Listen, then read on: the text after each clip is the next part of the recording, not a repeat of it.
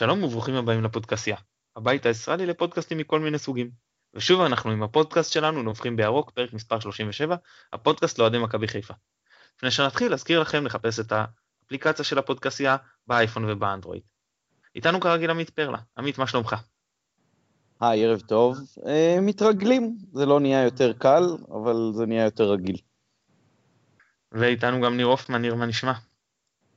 בסדר גמור, שלום לכולם.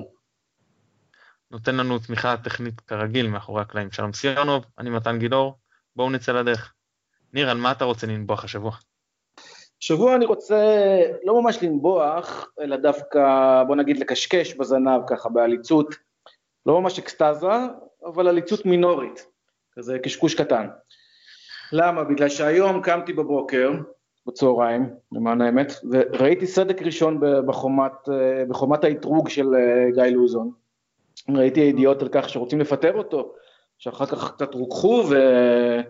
ו... אבל בוא נגיד שהוא מתנדנד, שזה שימח אותי מיד, כמובן מצד אחד זה, זה נותן לי תקווה, אה, בהנחה שגם יגיע מנהל מקצועי רציני ושייתנו לו קרדיט אה, וסבלנות אמיתית. מצד שני כמובן זה רק ניצנים, יכול להיות שאם ננצח בשני משחקי הגרבג' הבאים שלנו במעמד של לוזון שוב יתחזק. מה שכן, לצד זה אני רוצה להגיד שאני מתחיל לחשוד ששחר פשוט גילה שיטה חדשה להבטיח מכירה של מינויים, הוא מחזיק מאמן כושל, הוא מאמן שהקבוצה נראית איתו גרוע, נותן לכולם לחשוב שהוא ימשיך גם בשנה הבאה, כולם כבר מבואסים מדוכדכים, ואז פתאום בקיץ הוא מפתיע את כולם, מפטר את המאמן ומביא מאמן חדש, ופתאום לכולם יש תקווה, פתאום אה, אנשים עושים מינויים מחדש, נראה לי שהוא גילה משהו בקיץ שעבר, ויש מצב שהוא גם הולך לשחק על זה הקיץ. טוב, עמית, על מה אתה רוצה לנבוח? אה, אני אקשקש בזנב יחד עם אה, הופמן, אני גם אה, שמח על כל ידיעה שמקרבת את קיצו של גיא לוזון, אבל אני חושב שאנחנו בעיקר חיים בערפל, באמת. אין לנו מושג לגבי מה שקורה כרגע, לגבי התכנונים של העונה הבאה, לא מבחינת מי יהיה המאמן, לא מבחינת האם יש כבר מנהל מקצועי שעובד מאחורי הקלעים כן או לא, עם מי מתאמים את נושא הרכש לשנה הבאה. אז אה, כל עוד אנחנו בערפל, אני אקשקש בזנב בעדינות, ונקווה לטוב, אין מה לעשות. אני לא חושב שהקטע הזה של התקווה שיוצרים אה, הוא בהכרח איזשהו טריק למכירת מנויים. Uh, אפשר לתת לזה גם את הפרשנות הזאת, אבל אני חושב שהפרשנות היותר נכונה היא שפשוט מנסים, וימשיכו לנסות עד שיצליח משהו. זה נכון שהשנה לא הייתה סבלנות את כל העונה, אבל יחסית הייתה סבלנות יותר מבעונות קודמות. אה, אני מקווה שתוצאות קצת יותר טובות, גם אם לא ריצה לאליפות ממש, אה, יהיו כן אה, פתח של אור בקצה המנהרה הארוכה שאנחנו נמצאים בה. טוב, אני, אז בניגוד אליכם המקשקשים, אני כן רוצה לנבוח. אני רוצה לנבוח על יוסי בניון. ולהגיד ליוסי בניון שכל הניתוח שלו שהוא עשה הוא שגוי, ואני חושב שחלק ממנו יודע שהוא שגוי, כי הסיבה העיקרית שהקהל של מכבי מתנהג לבניון באופן שבו הוא מתנהג אליו, ואני אגיד שאני סולד מאוד מהשירים ששרים ליוסי בניון, זה ממש לא במקום ולא לעניין, פשוט, אתם יודעים, לא צריכים, דברים צריכים להשאיר במגרש הכדורגל או בכלל, אבל uh, יוסי בניון, מה שנקרא, הרוויח את הביקורת עליו בצדק, זה לא רק שהוא עבר למכבי תל אביב, כשראובן עטר עבר להפועל חיפה, הוא המשיך לקבל עידוד, ושטל בנין, שהוא שחקן בית של הפועל חיפה, היה אצלנו קצת וחזר להפועל חיפה, הוא עדיין אחד השחקנים כ- כפרסונה הכי מוערכים בקהל של מכבי. וג'ובאני רוסו, גם שלפני זה היה בהפועל, ולקח איתם, כמעט אמרתי שהוא לקח איתם אליפות, לא חולקה אליפות באותה עונה, כן, אבל... אה, ועוד אחרי זה גם עבר למכבי תל אביב, וחזר אחרי זה והקהל קיבל אותו בחום ואהבה, ואני מזכיר את בדיר, שעזב את מכבי נגיד להפועל תל אביב, וגם במשחק פרידה שלו, שהיה גם של דוידוביץ', מחאו לו כפיים כל האיצטדיון, והפוך, יניב קטן, שיצא לאירופה, בבלומפילד שלם של אוהדי הפועל תל אביב מוחא לו כפיים, אפשר להביא מפה באמת עוד אין ספור דוגמאות. ועצם זה שבניון, כשהוא היה אצלנו, חתר תחת האינטרסים של המועדון, העדיף לתת את תשומת הלב לחמישה אחוז האלה בקהל שקיללו אותו, אני אפילו, אפילו לא נחשב, נכנס עכשיו בצדק או, או לא, במקום ל-95% שעודדו אותו, זה פשוט אה, מראה את סוג האדם שהוא, הקטע הזה שאתה זוכה בגביע, ומיד אחרי זה רץ לעמדת שידור להתלכלך על כל מי שאפשר. ואחרי זה שהוא אומר עכשיו, עוד לפני שהוא זכה בגביע ממכבי תל אביב, הוא כבר מספר על זה שיש מקומות שיודעים לחגוג ויש מקומות שלא יודעים לחגוג. הוא עצור סוסים, עדיין אתה לא חוגג שום דבר. לא, לא הייתי מזלזל בני יהודה למרות שכמובן מכבי תל פייבוריטית. אז אני רוצה להגיד ליוסי בניון, שהקהל של מכבי חיפה הוא הכי נאמן שיש בארץ, הוא הכי, מבחינתי לפחות, אני מאוד מעריך את הקהל של מכבי, וכמו בכל קהל יש אנשים ש, שהם יותר בעייתיים, ואם יוסי בניון בוחר לתת אליהם את תשומת הלב מההתחלה, זה סופו לשחק מול אצטדיון שלם ששורק לו בוז. סליחה שהארכתי בנושא. אני רוצה לחזק את הנביכה שלך, להזכיר גם את קלינגר שהיה סמל של מכבי חיפה ועבר לאוהבת הכי גדולה, שאני זוכר ששרו לו קצת באיזה עין יש לקלינגר, באיזה סוג של בדיחות הדעת, אני לא זוכר שהיו לו אה, כזה שריקות בוז ובוגד, אולי אני טועה, תתקנו אותי, הזיכרון שלי לא משהו. אני רוצה להגיד לגבי אה, בניון, אני כמובן מחזק אותך ואת הנביכה שלך. אה, אני, גם, גם אני הייתי אמביוולנטי, כי אמרתי שחקן, אני עדיין זוכר לבניון הרבה דברים יפים שהוא עשה למען מכבי, אה, במכבי, וגם כשהוא חזר וגם אחרי כל הבלאגן עם הקהל עדיין אמרתי אוקיי, אה, צריך לזכור לו גם את כל התקופות הטובות. גם אחרי שהוא עזב עם כל הגועל של הסוף הג... של אחרי הגביע אמרתי אוקיי בן אדם טעה, אה, עשה שטות, אני לא, אה, אולי אני לא אעודד אותו, אני בטח לא אשרוק לו בוז, אבל עכשיו אחרי הרעיון הנוראי הזה שהוא נתן אתמול, אני מבין בדיעבד את כל ה...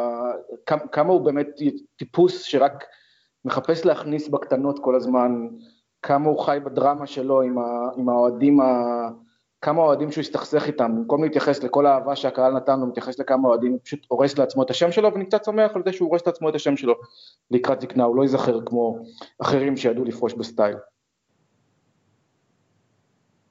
טוב, בואו אה, נעבור אה, לדבר אה, טיפונת טקטית, אז אני מניח שאף אחד לא מרוצה מהמשחק נגד מכבי תל אביב, מאיך שנראינו כמו בכל התקופה האחרונה. וגם לא מהתוצאה, אני בכלל חושב שהם עשו את זה בהילוך ראשון בואכה חצי קלאץ' במחצית השנייה. אבל בכל זאת היה פה איזשהו ניסיון לעשות משהו שונה, לשחק עם שלושה בלמים. אז קודם כל מה דעתכם על השיטה הזאת, איך זה עבד לנו, והאם זה נראה לכם שיטה ששווה לבנות סביבה את הקבוצה לעונה הבאה? הרי יש בסופו של דבר כמות שינויים מוגבלת שאפשר לעשות בקבוצה, כמות אינסופית. ויש לנו איזשהו סגל מסוים, שאפשר לעשות פה איזשהם תיקונים, אבל אנחנו לא רוצים שוב להחליף את כולו. אז מה דעתכם על השיטה הזאת, אה, גם במשחק האחרון וגם הלאה? בוא תתחיל עמית. Uh, כרעיון, אני מאוד אוהב את הרעיון של השיטה הזאת. אני לא חושב שהמשחק של אתמול הוא יכול להוות איזשהו קנה מידה לגבי זה שזה מתאים למכבי או לא מתאים למכבי, כי אנחנו לא יודעים מי כרגע במכבי ומה יהיה בשנה הבאה בכלל. לא מבחינת אה, שיטה מקצועית ולא מבחינת משהו אחר. אני כן חושב שאם מישהו רוצה שזאת תהיה אחת השיטות שבהן הקבוצה תוכל לשחק, אז אנחנו חייבים באופן ממשי שיהיו לנו שחקני קו שמתאימים כדי ליצור, להרוויח את היתרונות של השיטה הזאת, שבכל זאת כאילו מבזבזת אה, עוד עמדה על עמדת הבלם, כשאנחנו צריכים לזכור שברוב אה, משחקי הליגה, אפילו כשאנחנו בתקופות לא טובות, אה, הקבוצה שלנו מחזיקה רוב הזמן בכדור ורוב הזמן בחצי מגרש של היריבה. בשביל זה צריך שני שחקני קו שיכולים אה, למלא את התפקיד הזה בצורה טובה, עם כושר גופני מתאים ועם יכולת הגנתית והתקפית שמשתוות אחת לשנייה, ועם המהירות ועם הכושר הגופני. אני כרגע לא רואה את זה אצלנו, בפרט לא באגף השמאלי, זאת אומרת, סאן מנחם שחקן נחמד אולי לסגל, אבל לא מעבר לזה, אה, שי בן דוד זה בטח לא זה, ואני לא רואה מישהו אחר כרגע באגף השמאלי שיכול אה, למלא את התפקיד הזה. וגם באגף הימני, אני לא יודע, מדברים על איזה מגן ימני בשם קליין שאמור להגיע מגרמניה. עוד לא ראינו אותו, אנחנו לא יודעים במה הוא טוב ובמה הוא לא טוב, אנחנו לא יודעים אם הוא מתאים לשיטה או לא. אבל זה באמת מצריך התאמה של שחקנים מאוד מאוד ייחודיים, והלוואי שנוכל אה, להיות אה, מגוונים ולשחק בין היתר גם בשיטה הזאת, כמו באר שבע למשל, שמגוונת מאוד את אה, שיטות המשחק שלה ממחזור למחזור, ולפעמים גם תוך כדי ה-90 דקות מחליפה. אבל כרגע אי אפשר להגיד על זה מעבר לדברים התיאורטיים כלום. אני די מסכים עם עמית, אני באופן כללי אני לא, אני חושב ששיטות משחק ומערכים זה משהו שיותר, אה, הוא, הוא מקבל יותר מקום בגלל שנוח לעיתונאים ונוח לאנשים לדבר עליהם כשיש להם מושגים ברורים של 442, 532. אני חושב שבמשחקים עצמם, בסדר, אז יש איזה פוזיציות uh, שמתחילים איתם את המשחק, אבל אפשר לעשות כל כך הרבה שינויים והתאמות אישיות ו... ולשחק עם חצאי מגינים וחצאי בלמים וכל כך הרבה דברים, שזה לא כזה קריטי, כמובן שצריך להתאים את, ה... את השיטה לשחקנים, ואם בונים קבוצה אז להתאים לשחקנים בשיטה שמאמן אה, מעדיף לשחק איתה, וכמו עמית, אמ, אני לא רואה שיש לנו את המגינים שמתאימים לשיטה כזאת של אה, שני שחקני אמ, אגף שיכולים גם להגן וגם להתקיף, אולי טוואטחה דווקא היה מתאים אה, לדבר כזה, אבל עכשיו כבר לא נמצא אצלנו. אמ, אני כן חושב באמת שהכי חשוב זה, זה היכולת של קבוצה לגוון, לשחק גמיש יותר, לשנות מערכים תוך כדי משחק או מול יריבות שונות. אמ, ואני חושב שחלק מהבעיה שלנו הייתה שהיו לנו מאמנים שדבקו בשיטה אחת ולא ידעו לשנות אותה אמ, בהתאם לסיטואציה, ומה שהפך אותנו לקבוצה די צפויה אמ, ומאוד מקובעת. לגבי המשחק אתמול, אתה יודע, לא מרוצה זה... אני לא חושב ש... שכבר אכפת ליותר מדי אנשים. חוץ ממך, מתן, שאתה נשמע לי מאוד מאוד עייף, זה נשמע כאילו לא ישנת כל הלילה בגלל המשחק הזה. אז זה וה... וקצת NBA, כן, גם זה חלק מהעניין. כן. אה, אני, אני, זה, זה נכון כמובן שאנחנו רוצים גמישות והכל, אבל בסופו של דבר אתה צריך לבנות איזשהו, איזושהי ליבת uh, סגל, ליבת הרכב גם, שחקנים המהותיים, וזה רלוונטי לאיך המאמן uh, מתכנן שהקבוצה תיראה, נכון שאפשר לשנות, אבל בסופו של דבר הוא צריך להחיץ איזשהו מערך, כי יש מקומות, אה, עמדות שאתה רוצה לשים שם את השחקנים המהותיים ולזרוק שם יותר כסף, ויש הבדל אם אני מתכנן לשחק עם שניים או שלושה בלמים, אם, אה, אם נגיד עכשיו חושבים על להביא את דו סנטוס, ושקגלמאכר יהיה בלם, ואולי להשאיר את יולפסון, זה, אז אני מניח שיש פה איזושהי מחשבה לשחק עם שלושה בלמים, או שאחד מהם יהיה הזר השישי שישב על הספסל, כן, זה גם אה, כמובן אפשרות, אבל אם יש לך שני בלמים זרים, לזרוק על זה עוד זר, אני חושב שזה קצת בזבוז. אבל אני, לא. שנייה אני אעשה. אז אם באמת יש את השלישייה הזו, שאתמול גרי לדעתי היה פנטסטי, מהמשחקים היותר טובים שלו בתקופה האחרונה, שהייתה טיפה פחות טובה, אתמול היה פנטסטי, הוא חיפה. צורה נהדרת לרוע מזלו, שכל פעם שהוא היה צריך לחפות בשמאל, אז באו לו מימין, כשהוא חיפה בימין, אז באו לו משמאל, אבל, זה, אבל יש הבדל כמובן שאתה משחק עם אה, אה, בנדה ואבו עביד, לבין שאתה משחק עם אה, יולפסון ודו סנטוס, ואם אה, יהיה לנו באמת את קליין מימין, שלפי מה שאני הבנתי הדגש שלו הוא טיפה יותר התקפי, ולצורך העניין נגיד דוד זאדה, כן, למרות שיש פה גם שמועה שגם מכבי תל אביב רוצים אותו, שהוא יכול, להיות אפילו סגור שם, אני לא יודע, אבל נגיד אתה מצליח לשים עליו יד, אז, אז אני חושב שיש פה איזושהי חוליה שאתה יכול אה, כן להסתמך עליה, ושחקני כנפיים כן שיכולים לשחק גם ממש אה, קיצוניים.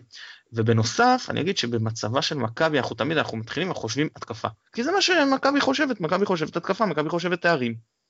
ובליגה שלנו אתה צריך לפרוץ בונקרים, אתה צריך שחקנים מוכשרים בהתקפה, שחקנים שהם שחקני הכרעה מה שנקרא. במצב של מכבי אולי כדאי לשנות אה, דיסקט מה שנקרא, אם אני חוזר לימים שעוד היו דיסקטים, ולחשוב אה, רגע איך אנחנו מתייצבים. יכול להיות של עונה שהיא, אתם יודעים, עם שלושה שחקנים בלמים ועם קשר אחורי גרזן אמיתי שאין לנו העונה, ולידו נגיד איזה נטע לביא או וולדבלום או לא יודע מי, יש עוד איזה 50-50 אוריינטציה מאוד הגנתית, נקרא לו אפילו 75 אה, הגנה 25 התקפה. אתם יודעים, עונה כזאת שכן תביא אותנו, זאת אומרת, אתה יודע, הרבה משחקים של 0-0, 1-0 כזה, דברים שהקהל לא יאהב, אבל שיעצבו את המערכת, שנרגיש את מכבי לא מביסים. איזשהו, איזושהי פעם היינו מרגישים, אני חושב שפחות, היו המון המון שנים שלא חט... לא היה כזה דבר לחטוף ארבע. היה איזה משהו מקריית גת, זה היה מאוד, uh, שהראש של השחקנים היה כבר במשחק עונה. אבל זה נדיר, לא הרגשת שאפשר להביס את מכבי. והיום אתה מרגיש שאפשר להביס את מכבי, זה אפילו קורה לא מעט לצערנו. אז uh, הייתי, הייתי כאילו חושב שאולי uh, במצב הנוכחי איזושהי עונת ייצוב כזאתי, של, אתם יודעים, קצת קרב חפירות, יכול להיות שזה יעשה קצת טוב למערכת. אני, אני מסכים איתך לגבי עונת הייצוב, ומסכים איתך לגבי uh, גם זה שמכבי צריכה להיות התקפית, וגם זה שהיא צריכה לא לחטוף תבוסות מצד שני, גם צריכה להיות הגנתית. אני רק לא מבין איך עקרונית זה קשור לשיטת המשחק, כלומר אני לא חושב ש...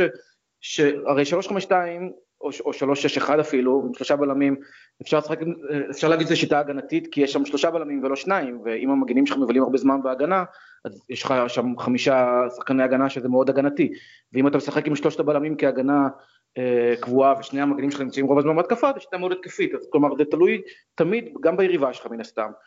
וגם באמת בשחקנים שיש לך. אם אנחנו מחליטים שאנחנו משחקים 3-5-2 בגלל שכבר החתמנו שלושה בלמים, או שכבר יש לנו שלושה בלמים בסגל, בהנחה שיחתימו את סנטוס, ואם יחתימו את קליין, ואם יביאו מגן שמאלי, כלומר יש פה הרבה אימים שאני לא יודע אם, אני מנסה להבין האם יש איזה משהו עקרוני שהופך את 352 לשיטה יותר טובה מ-442 או מ-451, המסקנה שלי היא תמיד שזה לא כזה משנה, אלא שבאמת זה משנה אם השחקנים שלך מתאימים לשיטה שלך ואם השיטה מתאימה למה שיש לך, ואיך אתה גם משחק איתם, כי גם ב-442 וגם ב-451 אתה יכול לשלוח קשר אחורי אחד יותר קדימה, או לשלוח אותו יותר אחורה, או להגיד למגנים לשחק יותר קדימה, אתה מבין מה אני אומר? כאילו העניין של השיטת משחק נראה לי פחות אה, קריטי מאשר איך באמת אתה, איך אתה משחק איתם מאשר, ולא, ולא מה המספרים שם.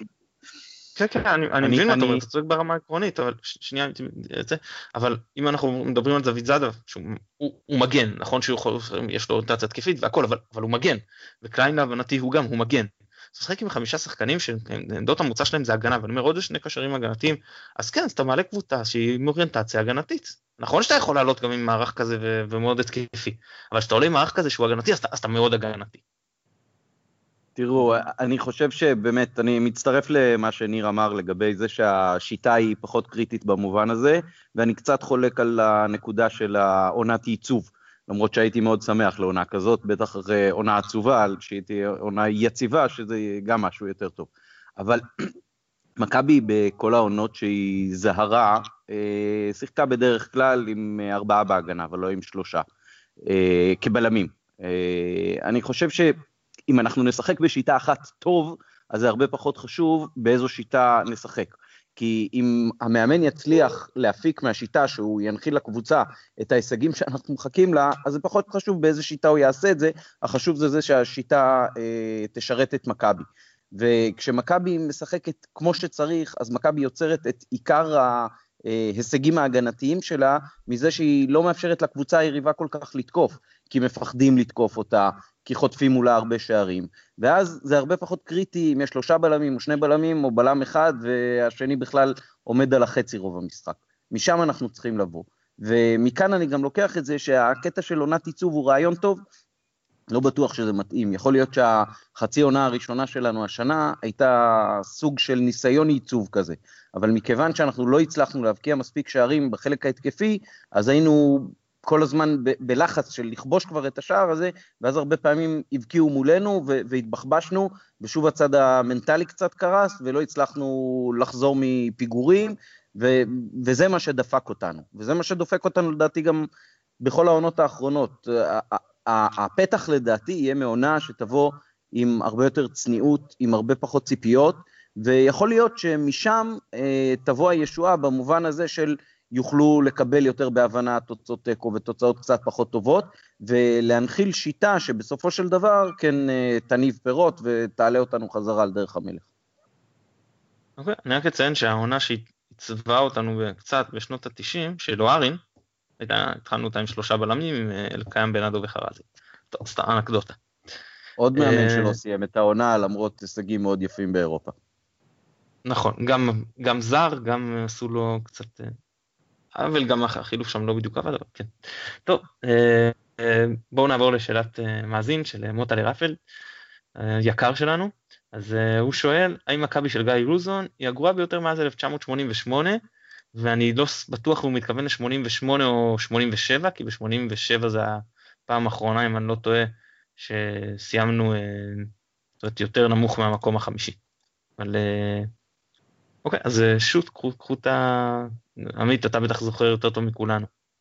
כן, למרות שגם אני נאלצתי קצת לפשפש באתרי היסטוריה כדי להיזכר. אין ספק שהעונה הזאת אה, נותנת פייט לכל עונה גרועה אחרת ב-20 שנה האחרונות, אה, אבל אה, כשאתה מחפש קצת, אז אתה רואה עונות שמידת האכזבה מהן יכולה להיות לא פחותה, גם אם אתה לא במקום שישי אלא במקום חמישי, וגם אם הפער מהמקום הראשון הוא לא 800 נקודות אלא 400 נקודות, זה באמת לא משנה. אני בעיקר זוכר את התקופה השחורה הארוכה של שפיגל, שבתוכה זהרה קבוצה אחת שלקחה אליפות אחרי 39 מחזורים שלא הפסידו פעם אחת, ומסביב לעונה הזאת היו עונות של אה, כישלון. עונות שבהם שיחקו רביבו וברקוביץ' ועטר בקבוצה, ולא הביאו אליפויות, והפסידו אליפויות לקבוצות עם סגלים נחותים בהרבה, שהיה להם פשוט את האופי לחפור נקודות, ואנחנו, לצד uh, הצגות מאוד מאוד מרשימות, לא, לא היה לנו את הצד המנטלי הזה של uh, להחזיק עונה שלמה. אז אם לוקחים למשל את עונת uh, 92-93, שיחקנו עם עטר, עם ברקוביץ', עם חזן, עם רוני לוי, עם בנאדו, עם אלון חרזי, עם עופר מזרחי ועם ויקטור צ'אנוב בשער. השישה שמות הראשונים שמניתי הם אה, חלק מנבחרת ישראל הגדולה שנתנה 3-2 בפארק דה פרנס, וסיימה במקום החמישי עם 24 אה, נקודות הפרש מביתר ירושלים שלקחה אליפות באותה עונה. אה, גם עונת... אני, אני, אני, אני, אני לא סגור, אני, אני חושב שאתה, אני חושב שהבלמים היו חרזי וליאור רוזנטל, עם קורן כמגן שמאלי ואהרוני מגן ימני, נראה לי, אני לא חושב שבנאדו הזה היה בהרכב. אבל סתם, זה מהזיכרון. אני לא, יודע, אני לא יודע אם הוא היה בהרכב, הוא היה בסגל. Okay. אוקיי. עכשיו, גם העונה, גם השתי עונות האחרונות של אה, רוני לוי בסיבוב הקודם שלו אצלנו, היו שתי עונות של אה, קריסה.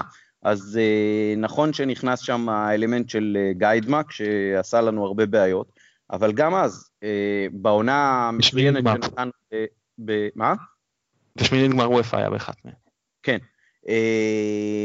גם העונה הזאת עם ההישגים המאוד יפים בגביע וופא, אה, שיחקנו עם דוידוביץ', חרזי, קייסי, אולרה, דקל קיינן, רפאלוב, בוקולי, מליקסון, אלן מסעודי, יניב קטן, בירם קייל, אה, רוברטו קולאוטי, תומר חמד, ארביטמן ובן בסט, נכון שחלק היו מאוד מאוד צעירים ועוד לא אה, היו השמות הגדולים שהם היום, אבל הקבוצה הזאת סיימה עם אה, עשרה הפסדים ותשע תוצאות תיקו, סיימה במקום החמישי עם 16 הפרש מהמוליכה. וזאת קבוצה שראית את הפוטנציאל שלה במשחקים אדירים באירופה, באמת אדירים, עונה פנטסטית מהבחינה הזאת. אבל גם בעונה הזאת לא היה שום דבר בליגה שאפשר להתגעגע אליו, וגם בעונה שלאחר מכן, מכבי עם אה, סגל שלפחות היה שווה להיות אה, מקום שני לגיידמק, הייתה עונה מאוד מאוד עלובה שהובילה לסוף אה, חמש השנים הראשונות של רוני לוי אצלנו. אז נכון, גם העונה הזאת היא, היא כישלון גדול, זה קצת כמו ההשוואות מי יותר גדול, אה, רונלדו או מסי. כל אחד אה, יש לו את הזווית שלו, העונה הזאת היא עונה כושלת מאוד, אם היא הכי כושלת או מקום 18 ב-20 שנה האחרונות, נראה לי פחות קריטי. אני, האמת שדיברתי על זה קצת עם אה, מוטה גם בטוויטר, ופתרתי את זה בדרך די פשוטה, הזיכרון שלי פשוט ממש מחורבן, אני לא זוכר, עוד מעט תצטרכו להזכיר לי איך הייתה העונה הזאת. ונראית לי שאלה כאילו שאפשר אה, לפתור אה, סטטיסטית, פשוט לעבור על הנתונים ולראות מתי היה לנו פחות נקודות, מתי הבקענו פחות שערים, שחטפנו יותר שערים. אמ, מבחינת אה, איכות משחק, אמרתי למוטל שאני לא חושב שזו הייתה, שזו העונה הכי גרועה שלנו, כי אני כן זוכר שהיו עונות אפורות, אני זוכר ששנה שעברה היו משחקים שיצאתי אחריהם בתחושה שכל כך גרוע לא ראיתי, שממש השחקנים נראו לי כמו עדר בלי רועה, שאף אחד לא יודע מה לעשות, מנסים להעביר את הזמן איכשהו אה, עד שנגמר המשחק. אני כן אה, רוצה להתייצב פה כסנגור של לוזון, אני חושב שהוא כן מנסה לשחק התקפי, הוא כן מנסה ללחוץ גבוה, כלומר את הניסיונות שאני, שלו אני רואה. יש לו גם את ההנחה הזאת שהוא לא קיבל הרבה משחקים נגד קבוצות תחתית, הרוב בפלייאוף העליון, סגל שלו הוא בנה, לא הוא קיבל, יש לו הנחות. אמ, כמובן שאנחנו לא נראים טוב, אני זוכר שנראינו עוד פחות טוב מזה, אבל כאמור זה לא, אה, בעיניי זה לא כזה, אין לזה תשובה חד משמעית וזה לא כזה משנה גם. טוב, אני במסגרת, מה... במסגרת, רגע, במסגרת ההנחות ללוזון, צריך לזכור אה, כן לחובתו, שדווקא מול הקבוצות שנתנו לשחק, ההישגים של רנה היו יותר טובים, אה, בפרט מול מכבי תל אביב באר שבע, שהבעיה של רנה הייתה בעיקר מול הקבוצות שבאו להסתגר מולנו. אה, וזה לא נכון, לא סנגוריה, גם... לא, לא סנגוריה לא על זה ולא על זה. גם הגענו במומנטום אחר למשחקים האלה ולמשחקים האלה, עכשיו זה גם היה יותר חשוב להם, גם לבאר שבע וגם לתל אביב, מאשר בתחילת העונה, שהם עוד לא התחרו על ממש על, אה, על הצמרת. כן, נכון, למרות, למרות, ש, למרות, למרות שהשתיים שתיים מול מכבי תל אביב פה, שזה היה עדיין בקדנציה של רנה, היה לדעתי אחד המשחקים היותר טובים של הקבוצה השנה. אוקיי. נכון. אה, טוב, בקצרה, כאילו, אובייקטיבית, אז כן, זה כאילו, כרגע אנחנו במקום השישי, ומאז לא ירדנו מהמקום החמישי. אז אובייקטיבית כנראה זה הכי גרוע, נראה איך נסיים את, העונה.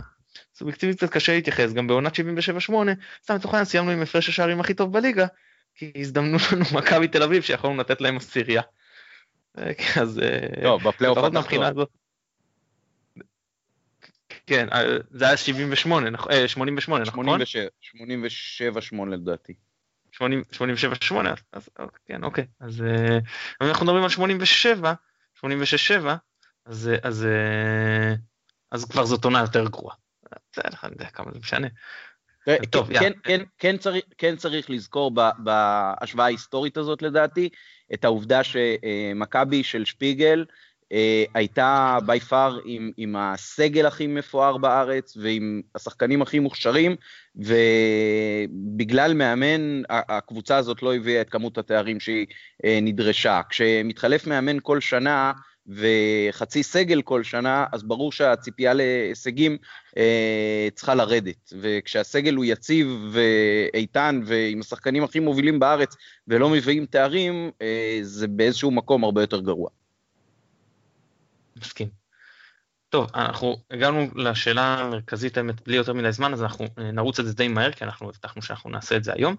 אז אה, אנחנו, אם שבוע שעבר דיברנו על הזרים, שאנחנו נדבר על השחקני בית הצעירים, אנחנו נעשה את זה מהר, אם אין מה להרחיב, אז פשוט אה, להגיד, אז אנחנו נעבור שחקן שחקן, כל אחד יגיד לדעתו האם לעונה הבאה לבנות עליו כשחקן הרכב, לבנות עליו כשחקן רוטציה משלים להרכב או מחליף בכיר, שחקן סגל רחב, להשיל או אה, לשחרר, למכור, לא משנה שאין לו מה, כאילו, מה לחפש אצלנו בעתיד, ואם יהיה קצת זמן אז נדבר בסוף על שחקנים שאולי אנחנו רוצים אה, להחזיר. אז אה, אני מתחיל, כל אחד יגיד דעתו, אם יש מה להרחיב להרחיב, אם אין אז אפשר פשוט להמשיך הלאה. אה, נתחיל משי בן דוד.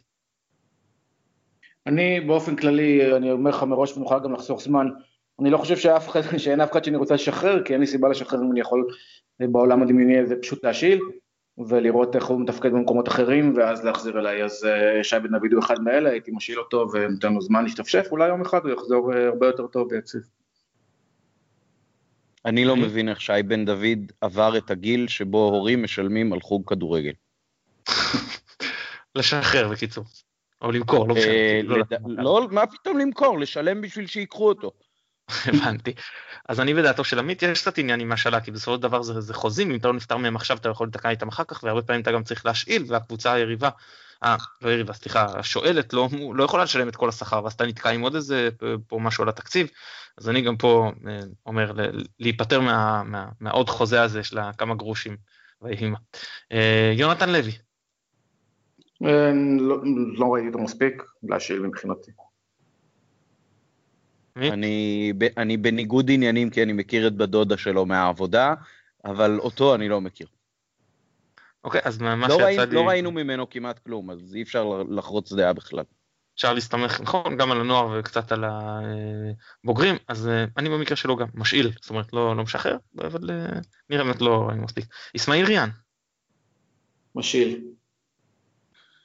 אה, לדעתי או, משחרר או, מחכה למנהל המקצועי שאולי אה, ילמד ממנו. אני, אני לא, לא בטוח שזה שחקן אה, שעוד לא, ש, ש, ש, שהוכיח כבר את כל מה שיש לו. לדעתי מבחינת פוטנציאל, מהפוטנציאלים היותר טובים. אני, אם ריאן מוכן, אז אני משאיר אותו סגל רחב שיתחרה ויוכיח את עצמו, אבל אני לא בא אליו בגישה של כן, אתה ב-14 הבכירים שלי, זאת אומרת, לא, ואם לא, אז, אז אפשר גם אה, לשחרר, זאת אומרת, אין בעיה. אה, יניב ריק. משאיל. משאיל. או נפטר, אם, אם, אם יש קונים לסחורה הזאת, אז, אז באמת, כאילו, זה, זה לא, זה אולי ברמה של הסגל הרחב מאוד, זה, זה לא שחקנים ל-18 של מכבי. אני אגיד לכם מה, אני פשוט חושב שיש שחקנים ש... שפורחים בגיל מאוחר, ואם היה להם פוטנציאל להגיע לנוער של מכבי שהוא נוער טוב, ואפילו לעבור אותה במסננת ולהגיע לבוגרים, יכול להיות שיש בו משהו, ואני לא מתיימר לראות את כל המלוא הפוטנציאל של, של השחקנים, גם שלו וגם של שי בן דוד. אמ, יש דברים שחסרים להם, ואני חושב שדקות, ניסיון, שלחו מצידי לעשר שנים, ויחזרו אה, יום אחד, כשהם בשלים, כשהם מוכנים, כשהם עדיין מחויבים ל- לירוק. אה, ויש להם איזה קשר... שיחזרו. יכולים לחזור. יכולים לחזור גם לא מהשאלה. אגב, אבל בניגוד לשי בן דוד, יניב ברי כבר ראינו אותו בקבוצות אחרות, וגם שם זה לא נכון, היה זה לדעתי. נכון, נכון. זה- לא אותו דבר. בסדר, אני לא אומר אה, שזה, העניין זה איך הם ישחקו בקבוצות אחרות, אלא פשוט יש, יכולים לחזור בגיל 28 אחרת לגמרי, אני חושב ששנים עושים, עושות, עושות הבדל וניסיון עושה הרבה הבדל ב- בשחקנים, לא רק הפוטנציאל אה, על הנייר. אוקיי. אה, נטע לביא. אוקיי, נטע לביא זה כבר הראשון ואולי גם היחיד שאני, שיכול מבחינתי להיות פוטנציאל הרכב, אה, לפי מה שהוא הראה לפני, בשנה שעברה. כמובן, הוא צריך אה, קשר אחורי מאוד מאוד טוב לידו, והוא צריך לחזור למה שהוא הראה שנה שעברה, ואז הוא גם מבחינתי יכול להיות בהרכב שכל קבוצה צומרת בארץ לדעתי. בהחלט צריך להיות uh, בסגל לכל משחק, ואם יוכיח את עצמו, אז גם לחזור להרכב באופן קבוע.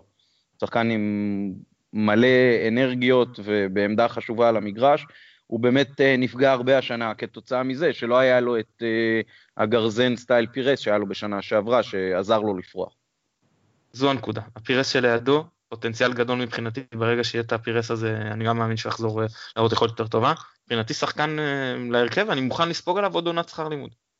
צריך לשפר, מוחמד. אה, צריך לשפר התקפה, אה, עם זאת, הוא לא, לא ראיתי גרף שיפור בהתקפה בכלל אצלו השנה. אין צריך אבל. צריך לראות, צריך לראות באמת איך הוא משחק ליד גרזן שמפנה אותו קצת ממשימות הגנתיות. אה, מוחמד עוואד, מבחינתי שחקן לרוטציה, אה, אני, אני אוהב אותו, אני אוהב את הביטחון שהוא מפגין, אני אוהב את המשחק הדי אה, מהיר בנגיעה שלו, גם עם הגב לשער, גם את הקילריות שלו, אני חושב שהוא לגמרי צריך להישאר, ו- ואם הוא ימשיך להתפתח, הוא יכול גם להיות בהרכב ברוטציה מסוימת. אני לגמרי מצטרף למה שניר אמר לגביו. אני משיב, אני חושב שזה שחקן שצריך דקות במקום אחר. בסדר, הוא לא, עדיין לא, לא שם. עמית זנתי, אני גם השחקן השלישי ברציפות שאני כן רוצה להשאיר אצלנו, אמ, לגמרי שחקן לרוטציה, לדעתי יכול גם יום, יום אחד גם להפוך לשחקן הרכב ב- במכבי, פוטנציאל עצום, מקווה שלמדו אותו למסור קצת יותר. גם הוא וגם הוואד לדעתי זה שחקנים שצריכים uh, מאמן שידע נכון לפתח אותם, כי כדורגל כנראה שיש שם, uh, אבל uh, צריך לסדר היטב את הראש, צריך uh, שהשתן לא יעלה להם לראש. אתמול ראינו דין ודברים בלשון המעטה בינו לבין uh, אלושי, והוא קצת מאוהב uh, מדי בפוזיציית הכישרון העולה, שעוד יש לו הרבה זוגות נעליים לקרוע לפני שהוא יהיה הרכב במכבי. מבחינתי יש פה את עניין אה, שאלת אסמאעיל ריאן. ריאן נשאר, אני לא רואה סיבה להשאיר גם את זנתי, סתם דורכים אחד לשני על הרגליים ואחד ישחק והשני לא, וחבל, זאת אומרת, אם ריאן נשאר אני שולח את זנתי להשאלה, ואם לא אז אני כן משאיר את אה, זנתי כשחקן, זאת אומרת, אה, לסגל. איתן ולבלום, אני לא ראיתי ממנו מספיק, שמעתי שנתן איזה משחק טוב, דווקא זה שלא ראיתי. מבחינתי יכול להיות סגל רחב אם באמת יש בו את מה שאומרים שיש בו, ואם לא אז להשאיל. מאוד בעד להשאיר אותו, גם במשחקים אה, בנוער, כולל מול אה, דורטמונד, מאוד התרשמתי ממנו, גם מהאופן שבו הוא עלה למשחקים בבוגרים. אה, כן ראיתי מישהו שהוא מכבי חיפה מטריאל, במובן הזה שהוא בא לקחת את המקום שלו ומרגיש שייך ומרגיש מחויב, ובא עם ביטחון, ואני בעד, הוא גם בנוי פיזית הרבה יותר טוב מהשחקן הישראלי הממוצע. אני בפירוש חושב שזה שחקן שיכול להיות תגלית העונה הבאה. להתחלק עם נטע על העמדה היא של ה... לשחק ליד הגרזן, על המשבצת ההיא שאני כבר אומר מראש שאני מוכן לשלם עליה את השכר לימוד, אז שיתחלק עם נטע עליה. גם איך אני תופס ממנו. אחד זה? כבש לו.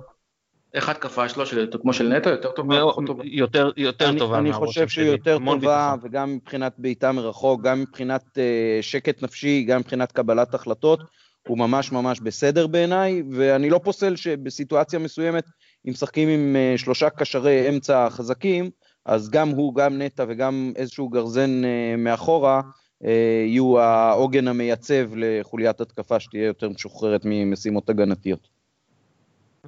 טוב, אני אדבר כמה שמות אה, שמהנוער בלטו קצת, אז אם יש לכם משהו להגיד, עופרי ארד, חתם עכשיו אה, חמש שנים. שמעתי שהוא שחקן טוב, שראיתי קצת ממנו, ראיתי גם, ראיתי אותו מפקיע נגד דורטמונד גם, נראה לי כמו סוג של איזה דקל קינן הבא, כזה איזה שחקן אה, נשמה יציב שאפשר לבנות עליו במועדון, אה, אז מצידי שיישאר בסגל הרחב. לא דורטמונד, אה, אה, מוסקבה. סליחה? כבש כן, נגד מוסקבה. נכון. כבש נגד מוסקבה. אה, כן, נכון. אה, עמית? עוד פעם, שחקן ששמענו עליו יותר מאשר שראינו אותו, אבל גם במשחקים של הנוער מול הקבוצות מאירופה נראה שיש שם פוטנציאל. אה, אני חושב שזה מסוג השחקנים שהמנג'ר הבא או המאמן הבא יצטרכו לראות אותם במחנה אימון, ולהחליט אם הם כבר אה, מתדפקים על הסגל, או שעדיף להוציא אותם לעונת השאלה. כן, השאלה הוא גם סגל רחב זה בסדר, שיתנסה בקצת להתאמן עם הקבוצה הבוגרת של מכבי, אם זה גם שחקני אימון צריך שיהיו בר, ברמה גבוהה, זה גם חלק מהעניין, ואם זה העונה הראשונה של נער בבוגרים זה גם uh, בסדר, אם יודעים שזה לא יותר מדי, אפילו חצי עונה ונגיד בינואר להוציא להשאלה זה גם בסדר. יהב גורפינקל. לא ראיתי אותו מספיק. כנ"ל. מבחינתי, אם יש לי מגן שמאלי טוב, אני, אני מביא את גורפינקל כמחליף ראשון. על, על העמדה הזאת, זאת אומרת סגל רחב, הוא לא שחקן שמבחינתי אמור להיכנס כמשהו שוטף, אבל כגיבוי לעמדה הזאת, אני תופס ממנו הרבה יותר מאשר מבן דוד, או סן מנחם, או, או יונתן אה, לוי. שניגע גם בסן מנחם וכל כל פעם שאתה ב... אומר בן דוד, אתה נותן לגיטימציה לזה שהוא שייך למכבי. ואחרון, אח, אחרון חביב, מוחמד אבו פאני. אז את אבו פאני, אבו פאני לעומת אה, גורפינקל ועופרי ארד ונגיד ולבלום, גם אותו ראיתי רק בנוער, ודווקא ממנו איכשהו, לא יודע למה, אפילו התרשמתי מאוד. אמ, גם כתבתי על זה במהלך העונה, לא יודע למה, נראה לי, אני מאוד מחזיק ממנו, משום מה. ראיתי אותו רק בנוער כמובן, והוא היה מצוין בעיניי, פשוט אה, פוטנציאל גדול, לדעתי. אז אה, שורה תחתונה, להשאיר בסגל, לפתח וקדימה. אני מצטרף למה שניר אמר, אם אני זוכר נכון, ראינו אותו גם במשחקים של הנבחרת הצעירה עושה כמה דברים יפים. זה שחקן סך הכל טוב, אבל אם אני אומר שאני משאיר את לביא ומשאיר את ולבלום וחשוב לי לפתח אותם, אז אני לא... על המרווח טעות הזאת וזה, אז אני חושב שאבו פאני קצת יישאר מאחור וחבל לי על זה, ו... אז גם או באמת או השאלה או חצי שנה קצת באמת להרגיש מה זה קבוצה בוגרת ואז לצאת להשאלה זה גם אה, יהיה בסדר. אין לו, אין לו, אין לו עוד שנה בנוער לאבו פאני? הוא סיים את גיל נוער? יכול להיות שבתור חריג, אני לא בטוח. אני לא בטוח. אוקיי. אבל אני לא רוצה להתחייב על זה.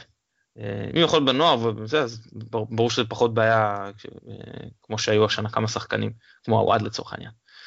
טוב, מי אתם רוצים להחזיר אם יש כזה בכלל? אני אף אחד.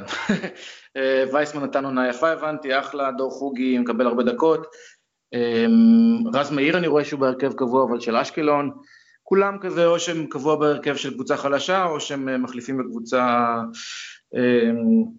אה, חזקה יותר. אה, גוזלן היחיד שבאמת אה, הפגין אולי משהו שהיה מתאים, ואם הוא לא היה חוזר אלינו השנה אז הייתי אולי אומר להחזיר אותו, אבל כמו שראינו איכשהו הירוק עושה לו רע והוא לא מתפקד אז, אז אף אחד.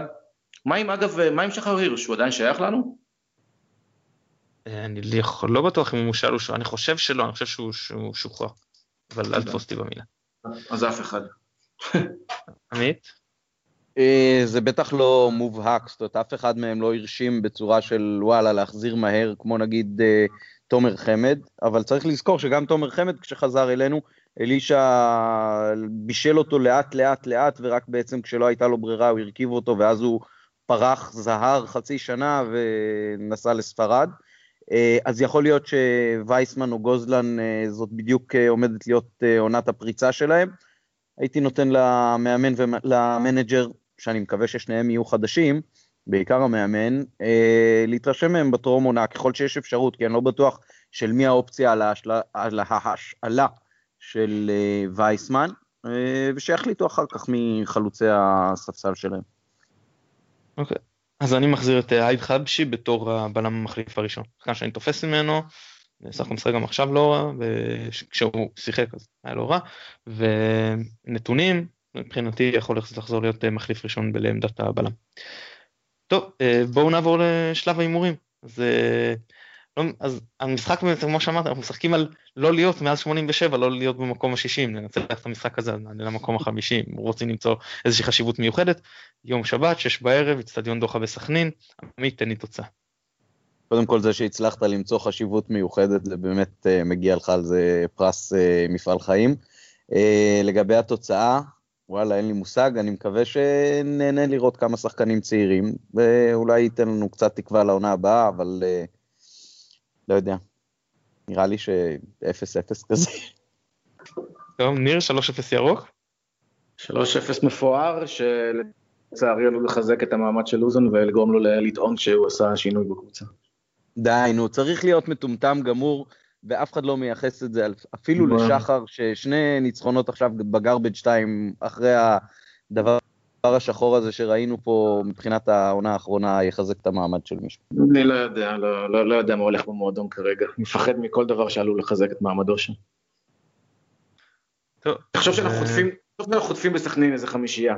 זה לא יגרום להם לזרז את העזיבה שלו.